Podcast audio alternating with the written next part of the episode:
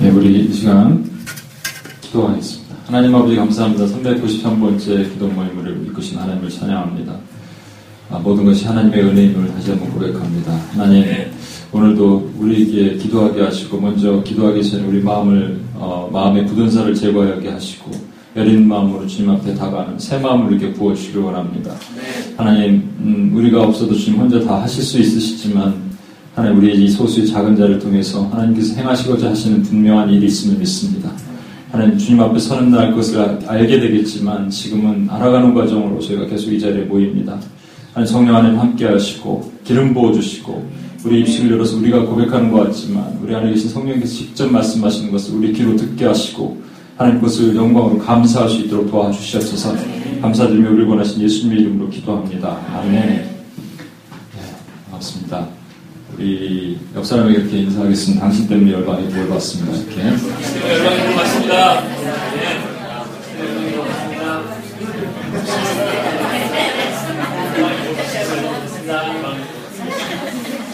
네, 여전히 좀 시끄러운 이 잡음이 조금씩 들리긴 하지만 그래도 또 은혜로 우리가 아, 오늘은 그 제가 아니, 저기서 들리는 잡음이죠? 여기서 들리는 게 아니고 네. 어, 지난주에 삼바 삼바 소리가 났다. 이상한 이 잡음이 거. 아, 빨리 하나님께 좋은 장소를 주셨으면 좋겠는데 또 기다려보자 이제 또 중국 지하교에 비하면 참 이게 어, 제가 또 봤는데 아파트를 봤어요. 어떤 누가 아까 유튜브에는 그런 거 못 올리니까 동영상을 직접 중국 지하교 영상을 봤는데 어, 너무 슬프더라고요. 그러니까 그냥 일반 아파트예요. 아파트인데 거기 조그만 거실 있죠. 이 정도도 안 되는 거실에 한 30명이 앉은 것 같아요. 그냥 끼어 앉은 거예요. 막 안- 이거 완전 히 콩나물 씌고 그런 데서 진짜 그렇게 찬양을 하더라고요. 작게 아예 소리가 안 들리는 건 아니에요. 근데 작게. 그래서 뭐 찬양하며 우리는 전진하리 이러면 이 고음에서 이렇게 삑사리 나는 몇 명이 있고 막 눈물도 다 흘려가면서 아 그거에 비하면 막또 아까 그 얘기하니까 그것이 생각나서 막 저도 눈물을 흘렸는데 예. 제가 이 지난 금요일 날 어떤 세미나를 갔어요. 그래서 이제 뭘 들었는데 아, 돈이 좀 아까웠어요. 그 순간에 점심시간에 그냥 점심 먹고 나왔어요. 예. 그런데 한 가지 그래도 건들 건 있더라고요. 뭐였냐면 우리가 성찬을 하잖아요. 성찬식. 성찬식을 할 때는 교회에서 하지 않습니까? 성찬을 왜 하냐면 예수님의 살과 피를 기억하는 거잖아요. 그것을 교회 안에서 하잖아요. 근데 거기서 이제 미셔널 철치라는 거 강의하는 어떤 미국 목사님이 이렇게 얘기하시더라고요. 교회 안에서 하는 것을 그림을 세 가지 그려 보이시면서 교회 그림이 있고 옆에는 집이 그려져 있어요. 그래서 그 집에서 우리가 성찬을 할수 있어야 된다. 그러니까 매일같이 아버지가 기도할 식기도할 때 식기도가 아니라 성찬의 기도를 할 수 있어야 됩니다. 우리 미국 사람들은 빵을 먹으니까 아마 가능한 거여서 한국 사람들은 밥이니까 좀 그럴 텐데 국이랑 이거 이것은 예수의 피니 이럴 수도 없고 하여튼 빵과 뭐 주스 이런 걸 가지고 한다는 거죠. 이렇게 해야 된다는 거예요. 어, 그 다음에 그림이 맥도날드 그림이었어요. 그래서 세상 사람들과 함께 맥도날드 먹더라도 이런 마음을 전할 수 있어야 된다는 거였어요. 되게 긍정적인 측면이 있었습니다. 뭐냐면 매 순간 하나님을 감사할 수 있어야 된다. 근데 이제 부정적인 측면이 하나 제 마음속에 떠올랐는데 뭐든지 그렇게 맨날 하면요 별 흥이 없어요. 감흥이 없어. 그럴 수도 있어요. 또 제가 아는 교회도 매주 성찬을 한다는 교회도 있었어요. 그러니까 지금 사순절 기간입니다. 그렇죠? 왜 사순절이 우리에게 있을까? 이거 참 은혜의 시간이에요. 2월 18일부터 4월 5일까지인데 이 기간에는 우리가 금식도 하고 이 기간은 절제도 하잖아요. 맨날 인터넷 막 보다가 이 기간은 그래도 우리가 줄이잖아요. 그리고 구제도 하잖아요. 평상시 구제는 여, 러 분 돈 있는 구제만 구제가 아니고요. 외로운 사람 정말 많아요. 전화 한통 하는 거, 카톡 하나 날리는 것도 구제입니다, 여러분. 그거 아시죠? 저한테 구제 좀 하세요. 그래서. 그리고, 예. 서로에게 연락도 하고, 이 시간, 이 기간 동안에 위로하고 건면해주고 이런 시간을 참 가지면 좋을 것 같아요. 제 생각에는. 그러면서 제가 예수님 생각을 더 많이 하게 됐습니다. 사순절 기간 동안에 제가 예수님 말씀을 계속적으로 좀 전하려고 그러는데 오늘 본문 말씀 한번 보겠습니다. 요한복음 12장 12절에서 19절 말씀. 얼마 전에 우리 묵상했던 말씀 중에 하나인데 아, 요한복음 12장 12절에서 19절 말씀.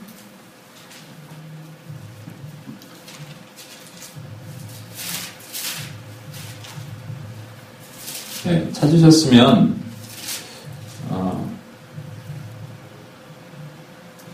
우리 방, 방혜진 자매님 한번 읽어주시겠어요? 찾으셨어요? 아직 못 찾으셨어요. 예.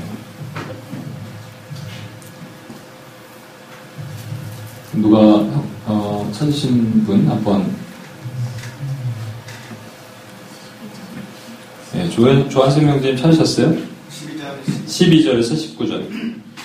그 이튿날에는 명절에 온 큰 무리가 예수께서 예루살렘에 오신다는 것을 듣고 종려나무 가지를 가지고 맞으러 나가 어, 외치되 호산나 찬송하리로다. 주의 이름으로 오시느니 곧 이스라엘의 왕이시여 하더라.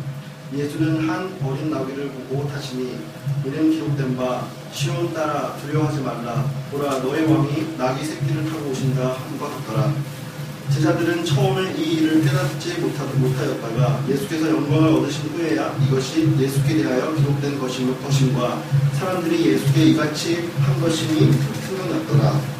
나사로를 무덤에서 불러내어 죽은 자 가운데서 살리신 때에 함께 있던 무리가 증언한지라. 이에 무리가 예수를 맞이맞으면 이 표적 행하심을 들었음이로라. 바리새인들이 서로 말하되 볼지어다 너희, 한, 너희 하는 일이 쓸데없다 보라 온 세상이 그를 따르는도다 하더라. 네, 감사합니다. 우리가 이거 종려 종려주일이라 그래서 그 예수님이 6월절 때 아, 예루살렘 성에 입성하시는 그 장면이죠, 사실은. 아, 뭐 워낙 많이 여러분 성경도 보셨을 것이고 설교도 들으셨을 텐데 오늘도 조금 색도로 색다른 각도로 우리가 한번 성경을 봤으면 좋겠습니다. 여기서 세 종류의 사람들이 있습니다. 늘 예수님 주변에 세 종류의 사람들이 있었어요. 여기도 여전히 마찬가지예요. 첫 번째는 무리들. 그렇죠? 이큰 무리들이 열광을 했습니다. 호산나 찬송하리로다. 어, 주의 이름으로 오시는 이여 이스라엘의 왕이여 이렇게 찬양을 했단 말이에요. 어, 호산나라는 말이 여러분 무슨 뜻인지 아십니까? 그 호시아나라는 말인데요. 이게 나가 지금이라는 말이에요. 그래서 예, 시편 118편, 25편에 이런 말씀이 있어요. 거기서 따온 거예요. 그러니까 여호와여 구원하옵소서, 구하옵소서, 지금 구하옵소서. 지금 구하옵소서가 호산나란 말이에요. 원래 그 호세아, 여호수아 전부 같은 말입니다. 구원자, 구원하다는 말에서 나온 거예요. 그래서 호시아나는 구원하시옵소서 지금 이런 말이에요. 그리고 뒤에 보면은 여호와의 구원난이 지금 형통케 하시옵소서 이렇게 말하는 거예요. 거기서 따온 말이에요. 그러니까 지금 호산나 주의 이름으로 오시는 자 이스라엘 왕이야 그러면 다른 얘기가 아니라 그냥 메시아 얘기합니다.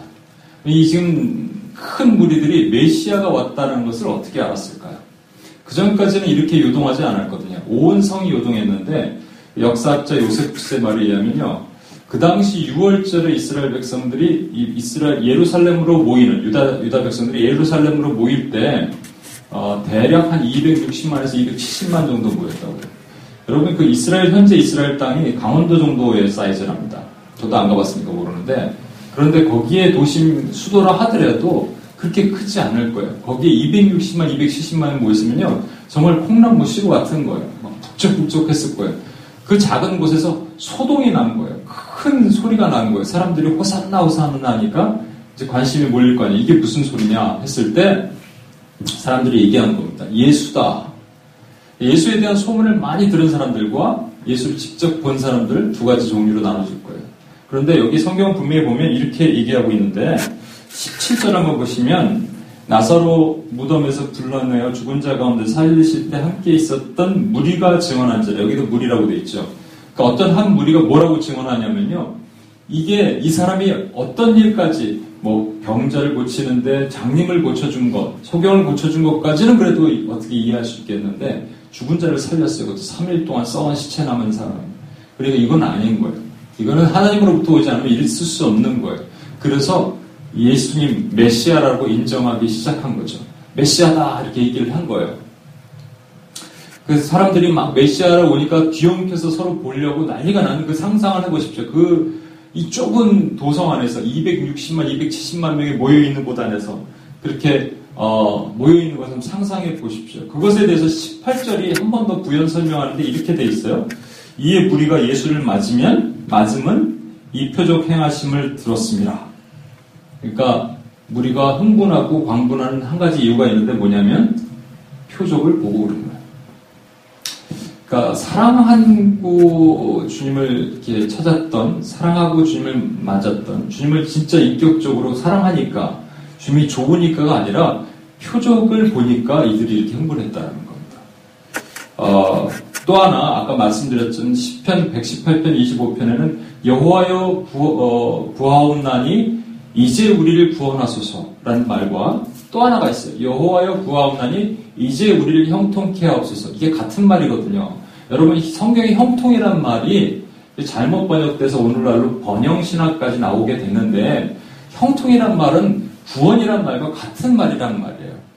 그러니까 구원이 형통이에요. 그런데 이 사람들은 구원 따로 형통 따로 생각한 거예요. 그래서 메시아가 오시면 반드시 우리에게 이것을 주실 것이다. 먼저 구원하시는데 누구로부터 구원하냐면 로마의 압제로부터 우리를 구원하실 것이고 두 번째로 우리에게 형통을 주셔서 우리가 땅을 소유하게 할 것이고 우리가 뭐 농사를 지어도 잘 되게 할 것이고 이런 형통을 주실 것이다라고 생각했다는 거예요.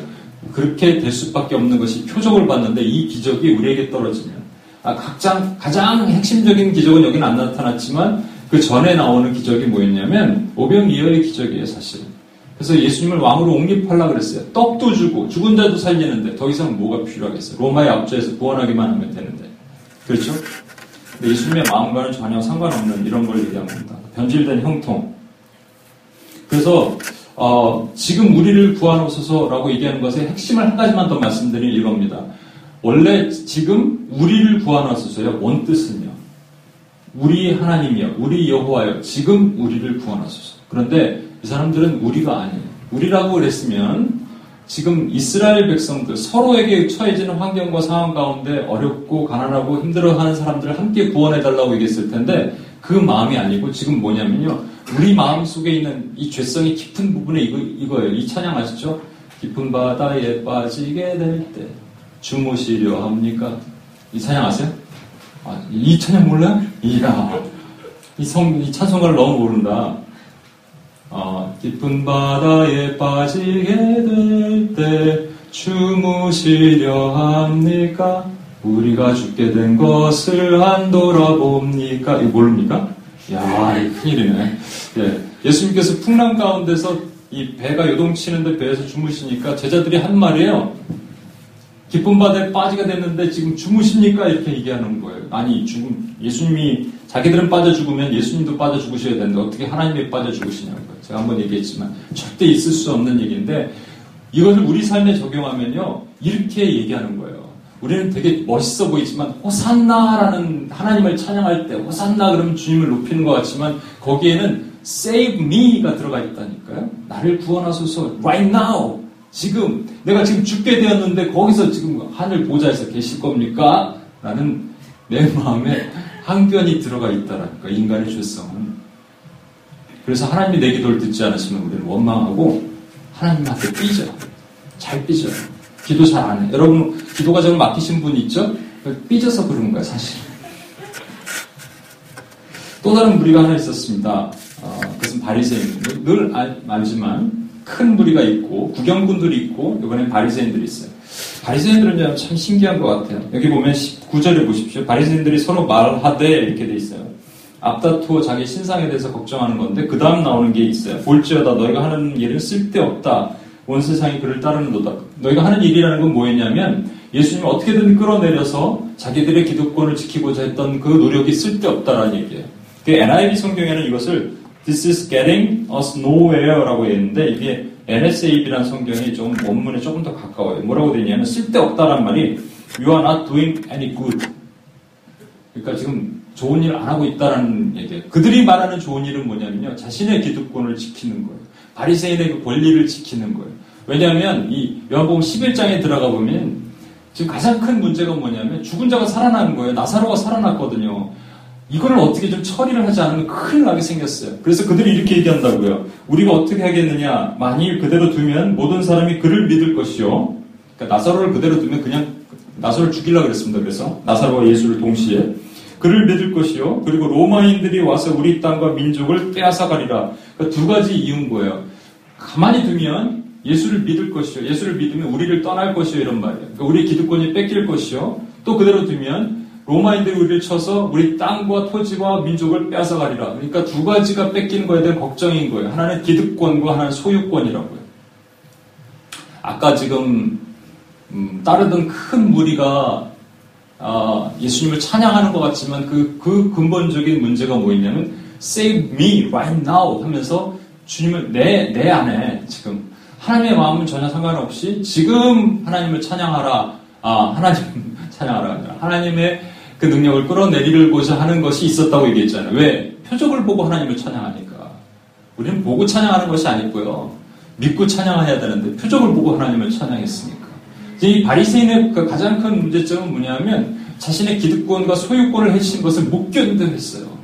그래서 바리새인의 누룩이라고 얘기하잖아요. 그죠? 이 여러분 그 어, 세왕 이야기라는 책이 있습니다. 되게 얇은 책인데 한번 기회 되시면 보세요. 금방 읽어요. 화장실 가면 금방 읽을 수 있어요. 이 세왕 이야기라는 책이 있는데 여기 왕이 세 명이 나와요. 아, 다윗 왕이 나오고 사울 왕이 나오고 압살롬 왕이 나와요. 근데 여기서 그 저자가 핵심적으로 쓰고자 하는 얘기는 뭐냐면 다윗 왕의 마음속에 사울이 있고 압살롬이 있었다는 거예요. 그래서 하나님께서 다윗 왕의 앞에 사울을 두시고 압살롬을 두셨던 것은 그가 범죄하기 이전에 그 모습을 미리 보여주게 하시면서 그러하여금 그것을 뽑아내게 하셨다는 거예요. 사울 왕이 가졌던 것이 뭡니까? 여러분 시기함 아니에요. 질투함 아니에요. 그렇죠. 그 질투함이 사실 다윗 속에도 있을 수 있었다는 거예요. 그걸 보게 하심으로써 그걸 뽑아내게 하신 거예요. 바리새인의 가장 큰 문제는 뭐냐면 질투예요. 시기예요. 다, 가인의 스피릿으로부터 내려왔던 것이 여기 바리새인들이 그대로 가. 이게 누룩이라고요. 기득권을 뺏길까봐 실, 어, 질투하고 소유권을 뺏길까봐 질투했던 그 모습 그대로라고요. 그런데 이것에 대해서 예수님께서 한마디로 정의 내리셨는데 예수님이 바리새인들과 얘기하실 때 이렇게 얘기하셨거든요.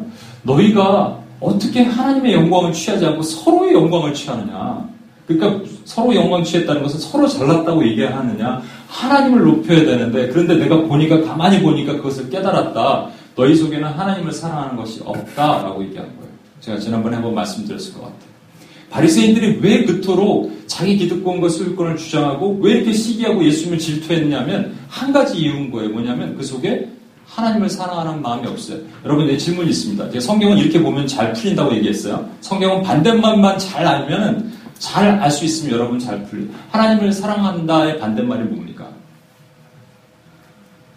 하나님을 안 사랑한다. 하나님을 사랑한다의 반대말이 뭘까요? 누가 그러셨습니까?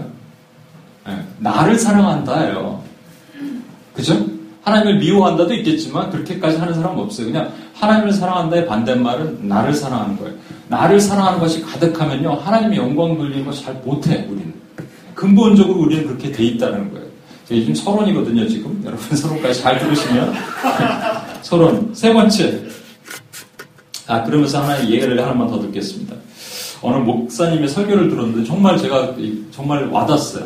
이 목사님이 이렇게 얘기하시더라고요. 아, 교인 중에 자기를 힘들게 하는 교회는 새벽 기도를 나오라는데 안 나오고 제자교육 했는데 뭐 리포트 내라는데 안 내고 또 자기들끼리 당직기 하고 뭐 와서 불평하고 또 목사님 뒤에서 험담하고 이런 사람도 있겠지만 그거보다 가장 힘들게 하는 사람이 이런 사람이래요. 목사님께 아주 열심히 믿고 말씀 많이 보는데 와서 이렇게 얘기하는데 항상 목사님 예 저 한국의 A 목사님 아시죠? 예 설교 들어보셨어요? 들어보세요. 은혜 엄청 받아요. 이것도 계속. 너무 막 마음이 상한, 그것도 설교 주일날 끝나고 내려왔는데.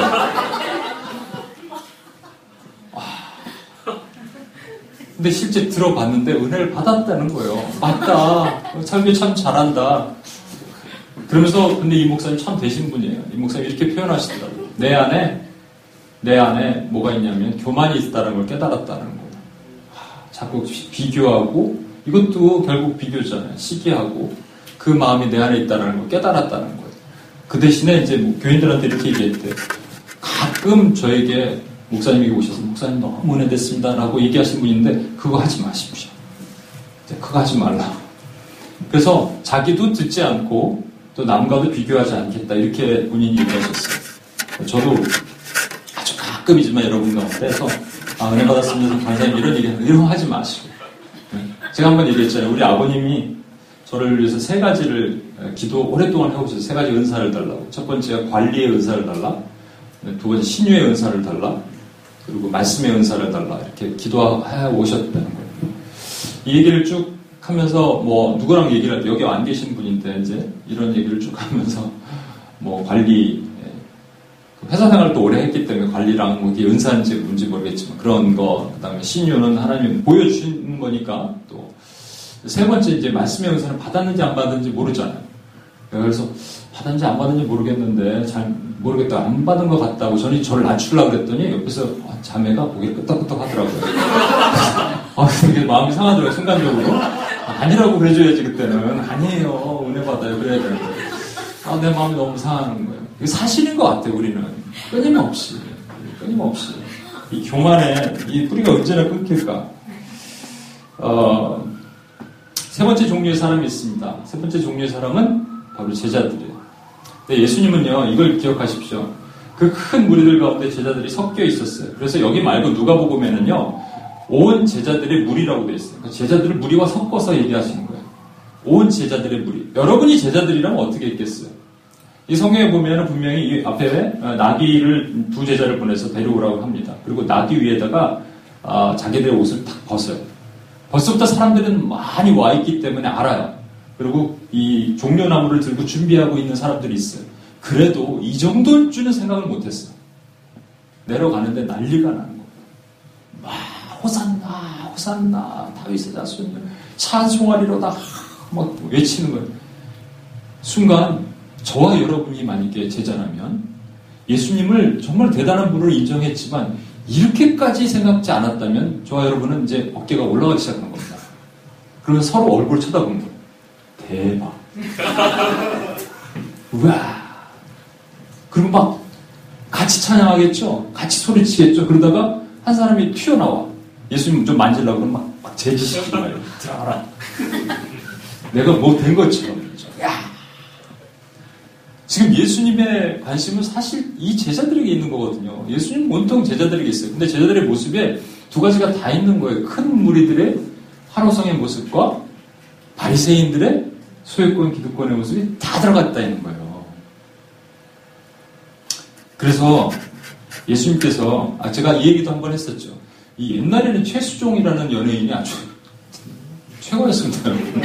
한번 얘기했더니 아 최수종 그러던데 제가 아는 친구의 그 최수종 부인이 누구죠? 하이라 씨, 예, 크리스찬인데 거기 이렇게 같이 모임이 있어고 식사를 하는데 사람들이 계속 쳐다보더라는 거예요. 벌써 한 20년 전 뭐 이렇게 되니까 처음에는 막 최수종을 쳐다보는 걸 하다가 점점 시간이 지날수록 자기가 막 연예인이 된 느낌이 든다는 거예요. 밖에 걸어가는데 사람들이 쳐다보니까 막 자기 어깨가 으쓱해지고 그런 마음이 들더라는 거예요, 진짜로. 그런 얼마든지 그럴 수가 있습니다. 이것이 인간이에요. 여기 세 종류의 사람들이 나오잖아요. 다시 말씀드립니다. 아까 얘기한 그 큰 무리들은 표적과 기사를 보고 따라가는 무리들이에요. 그래서 지금 뭘 달라고 얘기하는 거예요. 또 다른 무리들은 바리새인들 왜 시기하고 질투할까? 소유권과 기득권이 뺏기면 안 되기 때문에. 근데 이게 모습이 전부 누구에서 나타난다? 지금 제자들에게 분명히 나타납니다. 왜냐하면요, 제자들은 예수님이 왕이 되길 원했어요. 그래서 한 자리 차지하기를 원했거든요. 그게 관심이었어요. 그러니까 여기서 나타난 그림은 없지만 끝까지 그 제자들이 추구했던 마음은 뭐냐면 교만했을 거라. 내가 예수님과 함께 다니는데 내가 누군지 알아? 예수의 제자야. 이렇게 교만했을 거라고. 특히 여기 입성하는 이 장면에서는 아, 난리가 났을 것 같습니다. 저와 여러분이라면 안 그랬겠어요.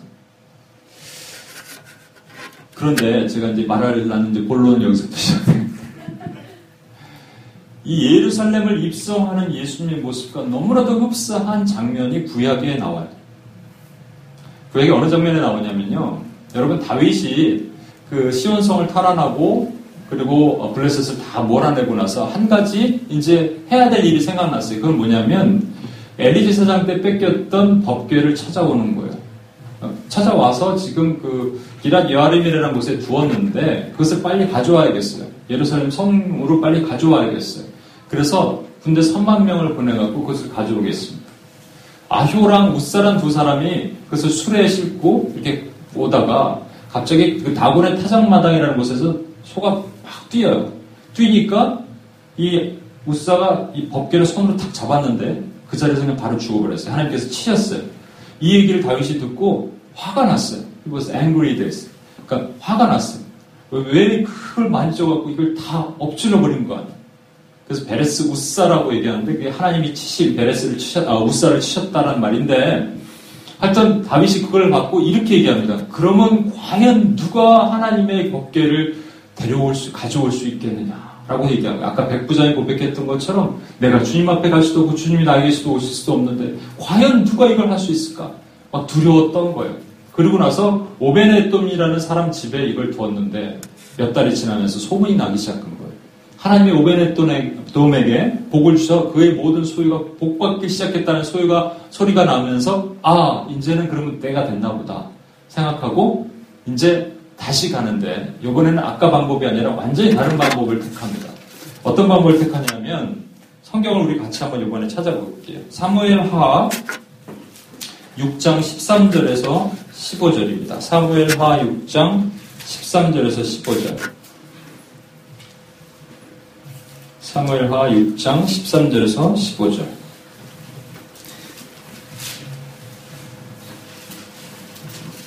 제가 읽겠습니다. 다 찾으셨나요? 여호와의 괴를 맨 사람들이 여섯 걸음을 가매 다윗이 소와 살찐 송아지로 제사를 드리고 다윗이 여호와 앞에서 힘을 다해 춤을 추었는데 그때 다윗의 배 에봇을 입었더라. 다윗과 온 이스라엘 족속이 즐거이 환호하며 나팔을 불고 여호와의 괴를 메워 오니라. 자 보십시오. 어떤 장면이냐면 아까는 분명히 수레에 실었는데 이번에는 괴를 어깨에 맸어. 어깨에 메고요. 어, 여섯 걸음 가, 서 거기서 제사를 지냈어요. 여기서는 이제 어, 송아지라고 돼 있는데 소와 살찐 송아지라고 돼 있는데 어, 다른 성경 그 여러 개 하에는 일곱 송아지와 수송아지와 송아지를 어, 드렸다고 되어 있어요. 그리고 또 어떤 일을 했냐면 음, 다윗이 직접 배 옷을 입었는데 배 에봇이라는 것은 제사장만 입는 옷입니다. 제사장만 입는 배 에봇을 입고 덩실덩실 춤을 추었어요. 여호와 앞이라고 표현하고 있는데 그렇게 춤을 추었어요. 그리고 동시에 온 이스라엘을 환호하면서 나팔을 불었어요. 막 환호한 거예요. 여호와의 법궤가 예루살렘 성으로 들어가는 걸 보고 나서 한 가지가 더 있는데 여기는 없는데 그 밑에 장 보시면 다윗이 춤을 추는 걸 보고 누가 하나가 업신여겼어요. 경망이 여기면서 업신여겼는데 사울의 딸 다윗의 처는 미갈이에요. 그럼 이 두 가지 씬을 한번 딱 오버랩 해 볼까요, 여러분? 예수님께서 그 종료 종료 주일, 종료 우리가 주일을 지키는 그때 어, 예루살렘 아, 입성하실 때 나귀를 타고 가시잖아요. 사람들이 환호하잖아요. 그죠? 환호하는데 그 환호하는 것을 비아냥거렸던 업신여겼던 사람들이 바리새인들이잖아요. 똑같습니다. 여기서도. 예수님 인물을 상징하는 이 법궤라는 것이 뭐냐면 법궤 안에는 세 가지 그 돌판이 있고 아론의 쌍난 지팡이가 있고 그 다음에 어, 만나 닿는 항아리가 있는데 이게 전부가 뭐를 상징하냐면 우리의 죄됨을 말한다고 표현했었잖아요. 제가 말씀드렸잖아요. 돌판도 첫 번째 돌판이 아니고 두 번째 돌판이 깨버렸어요. 이스라엘 백성이 죄를 지으니까 모세가 그냥 그걸 깨버렸어요. 아론의 쌍난 지팡이는요, 너희만 권위가 있느냐, 너희만 하나님의 음성을 듣느냐 했더니, 그러면 이스라엘 열두 지파의 지팡이를 갖다 놔라. 거기서 아론의 지팡이만 살구고 씹혔다. 그렇죠? 그러니까 하나님에 대한 반역에 대해서 하나님 징표하십니다. 세 번째, 만나다만 항아리는 뭐예요? 배고프다, 먹을 걸 달라 자꾸 그러니까, 그냥 배 터지도록 부어주신 그것이, 아, 만나다만 항아리잖아요. 이것이 결국 인간의 죄에 대해서 예수 그리스도의 은혜로 덮어주신 거예요. 그렇다면 이 법계의 의미는 뭐냐면 예수님이에요. 예수님을 지금 예루살렘 성에 입성하실 때는 뭐를 타고 오셨어요? 나귀를 타고 오셨는데 지금은 어떻게 입성을 해요? 사람의 어깨에 메고 가는 거예요. 그 사람들이 누구냐? 그 사람들이 제사장들이었고 다른 말로는 레위인들이에요. 그렇다면 우리의 이제 그 궁금증 하나를 한번 풀어보겠습니다. 예수님은 이렇게 얘기하셨어요. 백, 백, 어, 백박이라는 지역에서 딱 들어가시기 전에 제자 둘을 시켜서 둘 이거 줄잘 보십시오. 둘을 시켜서 건너편 마을 가면 나귀가 하나 묶여 있는 걸 볼 텐데 주인에게 풀어 그냥 풀고 오면 주인이 물어볼 것이다. 왜 가져가냐 그러면 주가 쓰시겠다고 하라. 그러면 그냥 가져가라 할 것이다. 말이 안 되는 얘기 같잖아요. 근데 그게 현실로 이루어졌어요. 그래서 데리고 온 그 나귀는요 한 번도 사람을 태워본 적이 없는 그 나귀 그걸 주님이 타셨어요. 그리고 입성을 하시는 거예요. 지금 어깨에다 맸다라는 이 레위인들이 어깨에 메고 있는 이 법궤는요, 절대로 술에 끌어서 될 건 아닙니다. 하나님이 절대로 허락하시지 않았어요. 기락 유아림이라는 곳에서 예루살렘까지 꽤 긴 거리를 이 어깨에 메고 이들이 걸어갔어요. 무거웠을 거예요. 절대로 가볍진 않았을 거예요. 그런데 여러 사람이 함께 힘을 가지고 그것을 갖고 나갔어요. 그렇다면 이 나귀, 그것도 나귀 새끼, 한 번도 태워본 사람을 태워본 적이 없는 나귀 새끼는 다른 말로 레위인이에요. 제사장이에요. 구약의 제사장과 레위는 우리랑 전혀 상관없는 것 같지만 신약으로 넘어와서 주님께서 성경을 통해서 우리에게 이렇게 말씀해요. 너희는 왕 같은 제사장이다. 그러니까 이게 결국 누구예요? 우리. 그럼 예수님께서 왜 한 번도 사람을 태워본 적이 없는 나귀 새끼를 데려오라고 두 제자를 부르셨을까? 두 제자를 부르신 거 여러분 이런 장면이 많이 나옵니다. 잘 생각해 보십시오. 엠마오로 가는 두 제자와 함께 쭉 내려가셨다가 두 제자가 깨달았어요. 주님인 줄 알고 나서 내려왔던 길을 다시 돌아가서 지금 어둠에 갇혀 있었던 문 꽁꽁 걸어 잠그고 로마 군인들이 우리를 칠지 모른다고 두려워 떨고 있는 열두 제자에게 열한 제자에게 찾아가서 문을 열고 주님을 만났다라고 얘기했잖아요. 그들을 일으켰잖아요. 그렇다면 동일한 거예요. 이것은 두 제자를 보내서 지금 한 번도 어, 사람을 태워본 적이 없는 그 당나귀 나귀 새끼에게 주님이 타시기를 원하시는 그것은 제자를 다시 세우기를 원하시는 하나님의 뜻이라는 거예요. 예수님이 이런 말씀하신 거 잘 알죠. 뭐라고 말씀하시냐면 수고하고 무거운 짐진 자들아 다 내게로 오라 내가 너희를 편히 쉬게 하리라. 그러니까 우리는 진짜 편히 쉴 줄 알았어. 그랬더니 그 다음 딱 말씀이 뭐라고 하냐면 내 짐은 가볍고 내 멍에는 쉽다. 아니 편히 쉬게 한다며. 그런데 바로 멍에 짐 얘기하는 거 말이 안 되잖아요. 근데 그 말씀이 여기 이런, 이런 말씀이 있습니다. 요한복음, 아, 마태복음 11장 29절에 이런 말씀이 있어요. 나는 마음이 온유하니 나의 멍에를 메고 내게 배우라. 그리하면 너의 마음이 쉼을 얻으리라. 그러니까 배우라란 말이 이거예요. 나귀가 한 번이라도 사람을 태워본 적이 있었다면 그것에 길들여져서 예수님을 안 태웠을 거예요. 가라 그래도 막 두드러 패도 안 갔을 수도 있고 얘는 이렇게 간지러야지 가는 나비야. 그래 간지러야지 가는데 예수님이 가라고 자꾸 하니까 안 가는 거예요. 왜냐하면 이것은 한 번도 사람을 태워본 적이 없는 나귀를 불러다가 나에게 배우라 하신 거예요. 제가 한번 말씀드렸잖아요. 제가 이걸 상상하고 어, 묵상하는데 하나님께서 이런 마음을 주셨다니까요. 이 이스라엘에는 이 뭐라 그러죠? 결의가 있죠. 그러니까 소가 끄는 가 있는 소가 두 마리가 끓습니다. 한국은 한 마리가 끓는데 거기 항상 두 마리가 끓어요. 두 마리가 끓는데 항상 늙은 소와 젊은 소를 함께 끌게 합니다. 늙은 소는 잘 끌어요. 어떻게 하는지 알아요. 뒤에서 치는 사람이 소리를 들어도 알아요. 근데 젊은 소는 자꾸 도망가려 그래. 어디론가 가려 그래. 그럴 때마다 이렇게 늙은 소가 아 시끄러 그냥 가만히 있어 여기 이렇게 하는 거예요. 늙은 소가 끌고 가는 거예요. 사실은 누가 끄냐면 늙은 소가 끄는 겁니다. 이게 주님께서 우리에게 가르치신 거예요. 내 멍에는 쉽고 내 짐은 가볍다. 겉으로 보기에는 무거워 보이는데 아니라는 거예요. 실제 쥐어 보면 쉽다라는 거예요. 제가 한번 상상을 하고 묵상을 했을 때 하나님 주신 마음이 정말 쇠멍에처럼 무거운데 네가 한번 지어볼래? 라는 마음을 주셨는데 못하겠어요. 제가 그랬어요. 어떤 이슈 때문에. 어, 하나님 정말 못할 것 같아요.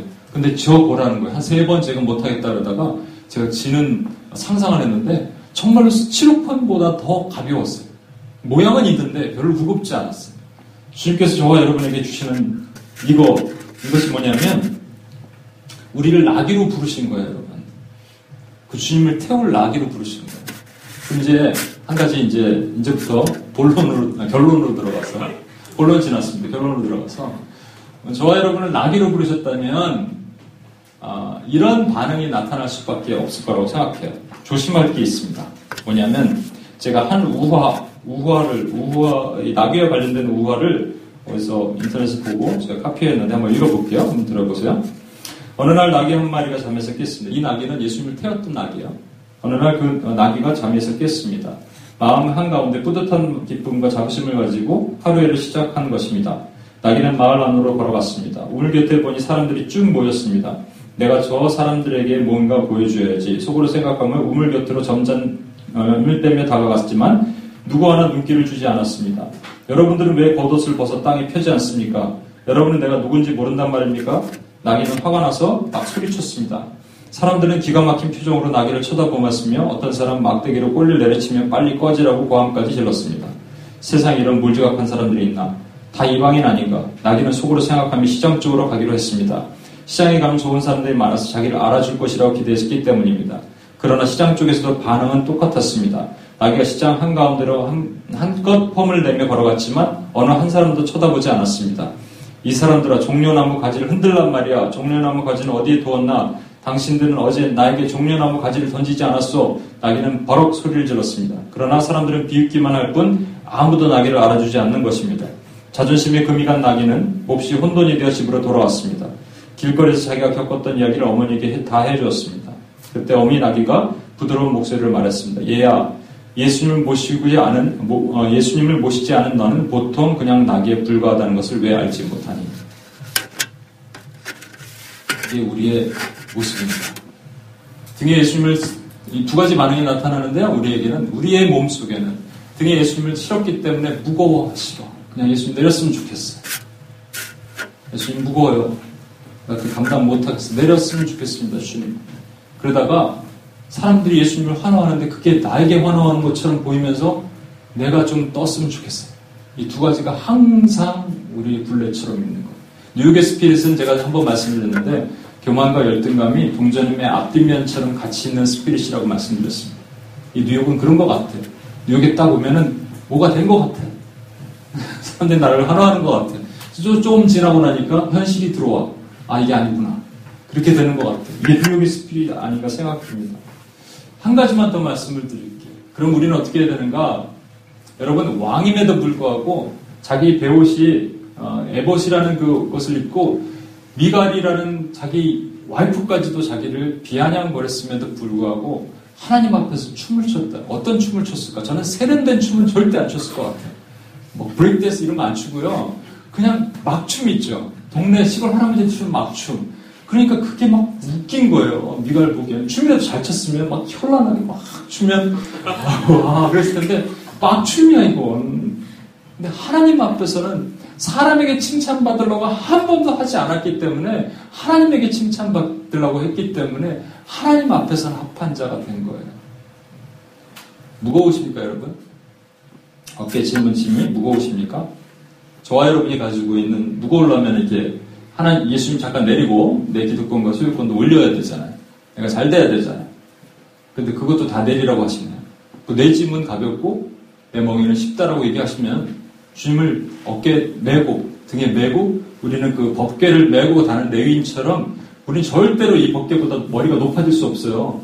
저 법궤가 높아져야 돼요. 주님이 높아져야 돼요. 사람들이 환호하는 건 우리 때문에 환호하는 게 아니라고요. 여러분 잘나서 환호하는 게 아니에요. 물론 여러분을 통해서 하나님을 찬양하지만 제가 한번 얘기했잖아요. 지난주에 안산의 어떤 다문화 센터의 목사님이 어떤 자매가 노래를 너무 잘하더래요. 그, 그래서 막 박수를 쳤대요. 너무 박수니까 사람들이 쳐다보더라는 거예요.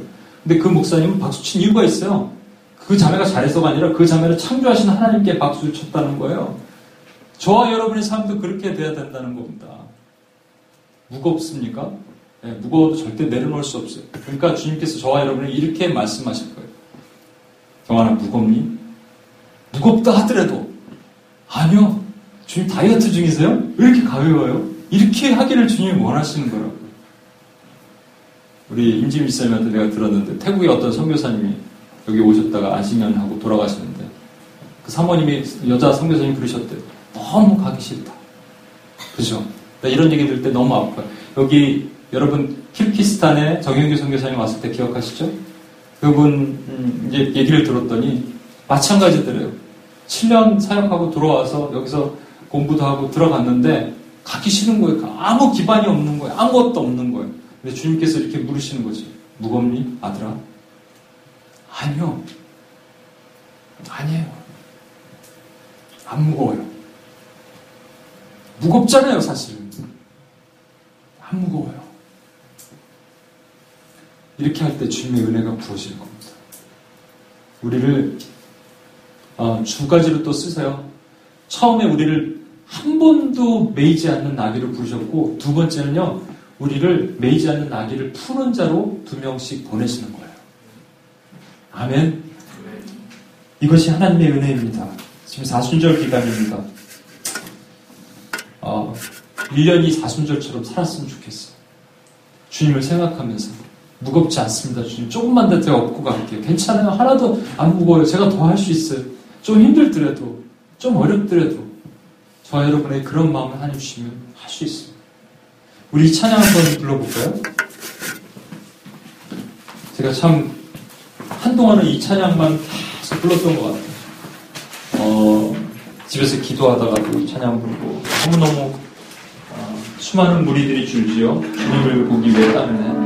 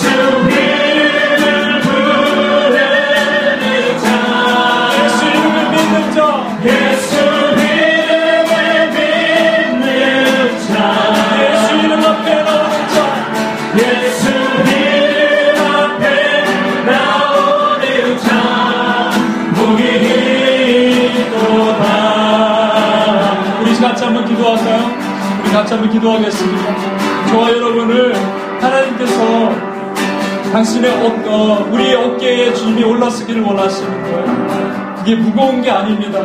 무거워 보이지만 무겁지 않다고 내 짐은 가볍고 내 몸은 쉽다고 말씀하세요. 수고하고 무거운 짐들을 다 나에게로 오라라고 말씀하세요. 그리고 우리 한 번도 주님을 어, 사람을 태워본 적이 없는 사람 우리 저와 여러분을 부르셔서 나에게 배우라 내가 너에게 타고자 한다 라고 했을 때 여전히 저희 여러분에게 물어보십니다 무겁니? 내니까? 근데 여러분과 저는 이렇게 얘기할 수 있어야 돼요 아닙니다 주님 아닙니다 주님 내리지 마십시오 내가 주님을 끝까지 이 땅 주님께서 맡기신 사명 끝까지 제가 모시고 가겠습니다 이런 우리의 마음의 결단이 이 사순절 기간에 다시 한번 불일 때 일어났으면 좋겠습니다. 여러분 가운데 혹시 낙심이 있으십니까? 무겁다고 하나님 고민하십니까? 아닙니다. 주님 앞에 한번 이렇게 결단하고 나갑시다. 하나님 안 무겁습니다. 주님 괜찮습니다. 아까 말했던 그 선교사님처럼 그런 것들이 왔을 때 마음에 곤고함이 밀려올 때 우리가 입술로 결단하는 거와 안 하는 거는 엄청난 차이가 있습니다. 우리 같이 한번 기도하겠습니다. 여러분 가운데 삶의 무게가 짓눌려 있는 분들은 이렇게 한번 결단해서 주님 무겁지 않습니다. 주님 믿고 나갑니다. 주님의 짐을 나에게 맡기십시오. 같이 한번 기도합니다. 하나님 아버지 시간 기도하며 주 앞에 나갑니다.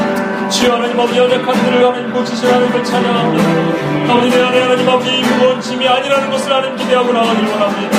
주의 결코 하나님 이건 무겁지 않습니다. 하나님 아버지 내가 그 짐을 내고 나갑니다. 주여 주님 때문에 할 수 있습니다. 주님을 사랑하기 때문에 내가 할 수 있습니다. 주님 사랑하는 마음 때문에 내가 역사하고 주 앞에 설수 있습니다. 주 하나님 내 안에 이 감추었던 이 하나님 아버지 이 딱딱한 마음 이 심령들을 그것으로 주여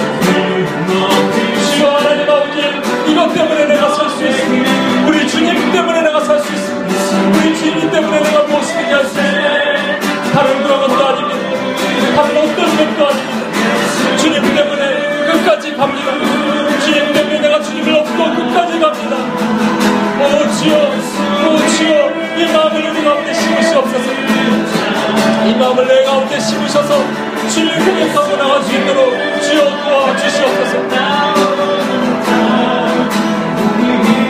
우리 한 번 더 기도하겠습니다.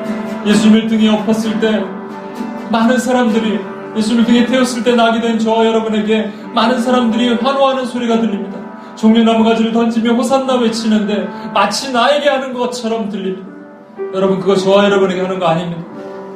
우리 주님에게 하는 겁니다.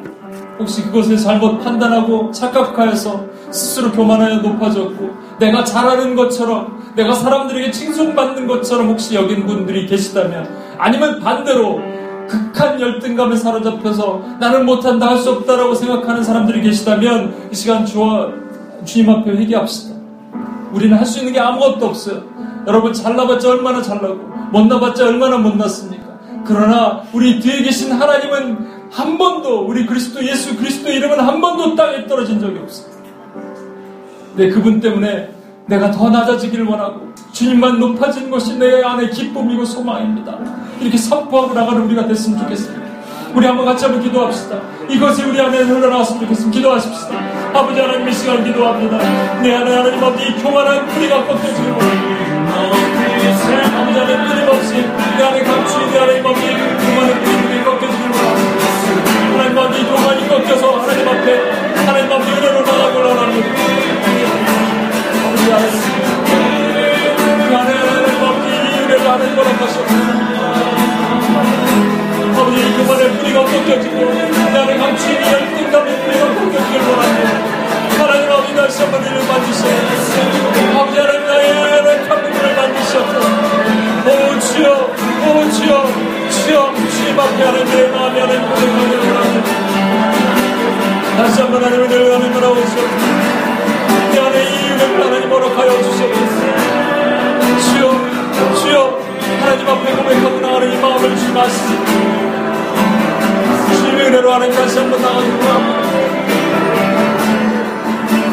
우리 한번 더 기도합시다. 아까도 좀 얘기했지만 뉴욕에 가진 스피릿은요 그만 뒤에 있는 열등감입니다. 특별히 여러분 가운데 혹시 낮은 자존감으로 저도 있거든요. 엄청 많거든요. 이걸 깨부시기 위해서 얼마나 노력하는데 내 힘으로는 아무것도 되지 않더라고요. 그런데 하나님께서 알려주시더라고요. 주님을 높이는 순간 내가 사라지는 거예요. 그 순간 뭐가 필요 없어요. 혹시 여러분 가운데 하나님 잘못된 왜곡된 마귀의 속삭임에 속아서 땅바닥에 그냥 던져진 것처럼 느껴지고 아무도 나를 쳐다보지 않는 것처럼 느껴질 때 우리의 주님이 높아지는 것을 통해서 내가 내 안에 있는 기쁨이 회복될 것입니다.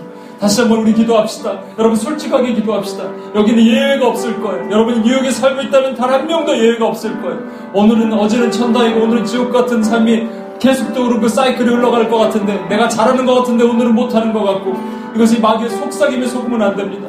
오늘 다시 한번 결단합시다. 하나님, 내가 더 낮아지었을 때, 하나님 반드시 때가 되면 나를 높이시고, 하나님 내 입을, 이 이름을 통해서, 내 손을 통해서 여호와의 영광, 그리스도의 이름이 높아지게 하시옵소서. 다시 한번 기도하고 결단하고 나옵시다. 기도하시겠습니다. 하나님 아버지 시간 기도합니다. 아버지 하나님, 때가 돼서 우리를 높이실 때, 때까지 하나님 주의 이름을 찬양하게 하시옵소서. 내 안에 감추었던 하나님 오른쪽 앞에 나가기 원합니다. 이 교만의 뿌리가 꺾여지고 앞에 겸손과 하나님 같은 모습으로 나가는 것 주님 하시옵소서. 아버지 하나님, 하나님 연약함들 하나님 요한테 나갑니다. 이 연약함들이 주 앞에 하나님 꺾여지길 원합니다. 주의 일을 더하시길 원합니다. 다시 한번 주의 거룩한 은혜로 우리를 이끄시고 하나님 은혜를 보시는 은혜를 나가길 원합니다. 아버지 하나님 감추었던 하나님 하나님 가정의 것과 하나님 열등 감과 이 교만의 뿌리가 하나님 다시 한번 주님 앞에 들고 내가 내 주님 높이시겠다 하시는 그의 가운데 주여 나가길 원합니다. 오 주여, 오 주여 없어서, 오 주여 우리를 하나님 깨워주시옵소서. 오 주여 하나님 아버지 안에 하나님 아버지 하나님이 어, 그동안 가슴이 답답하여서 하나님이 주님께 무릎 꿇지 못하여서 기도하지 못하여서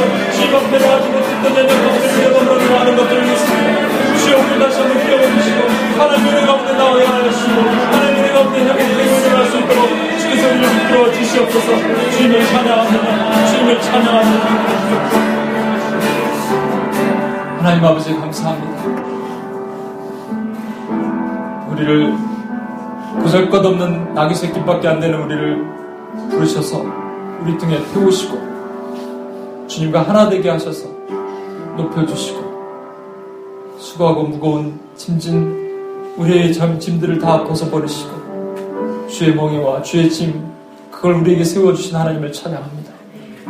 주여 끊임없이 높아지려고 했던 그리고 끊임없이 우리 기득권과 소유권을 포기하지 않고 끊임없이 표적과 기사를 보면서 주님을 찬양하려 했던 우리 왜곡된 이 찬양과 예배를 주여 용서하여 주시고 주님 당시 주님 앞에서 춤을 췄던 것처럼 세상에 비아냥거리와 조롱거리가 된다 할지라도 주님만 기뻐하신다면 우리가 주님 앞에 그 기쁨으로 찬양드리고 예배할 수 있습니다. 주여 다시 한번 우리 받아주시고 이 사순절 기간에 하나님 오늘도 기도하고 내일 아침에도 눈을 떠서 주님을 찬양하게 하시고 우리 주 예수 그리스도 때문에 너무 좋아서 제가 죽겠습니다라는 그 고백이 우리 입술로 나올 수 있도록 주여 도와주시옵소서. 주님을 찬양합니다. 예수님의 이름으로 기도합니다. 아멘. 계속해서 기도하시겠습니다.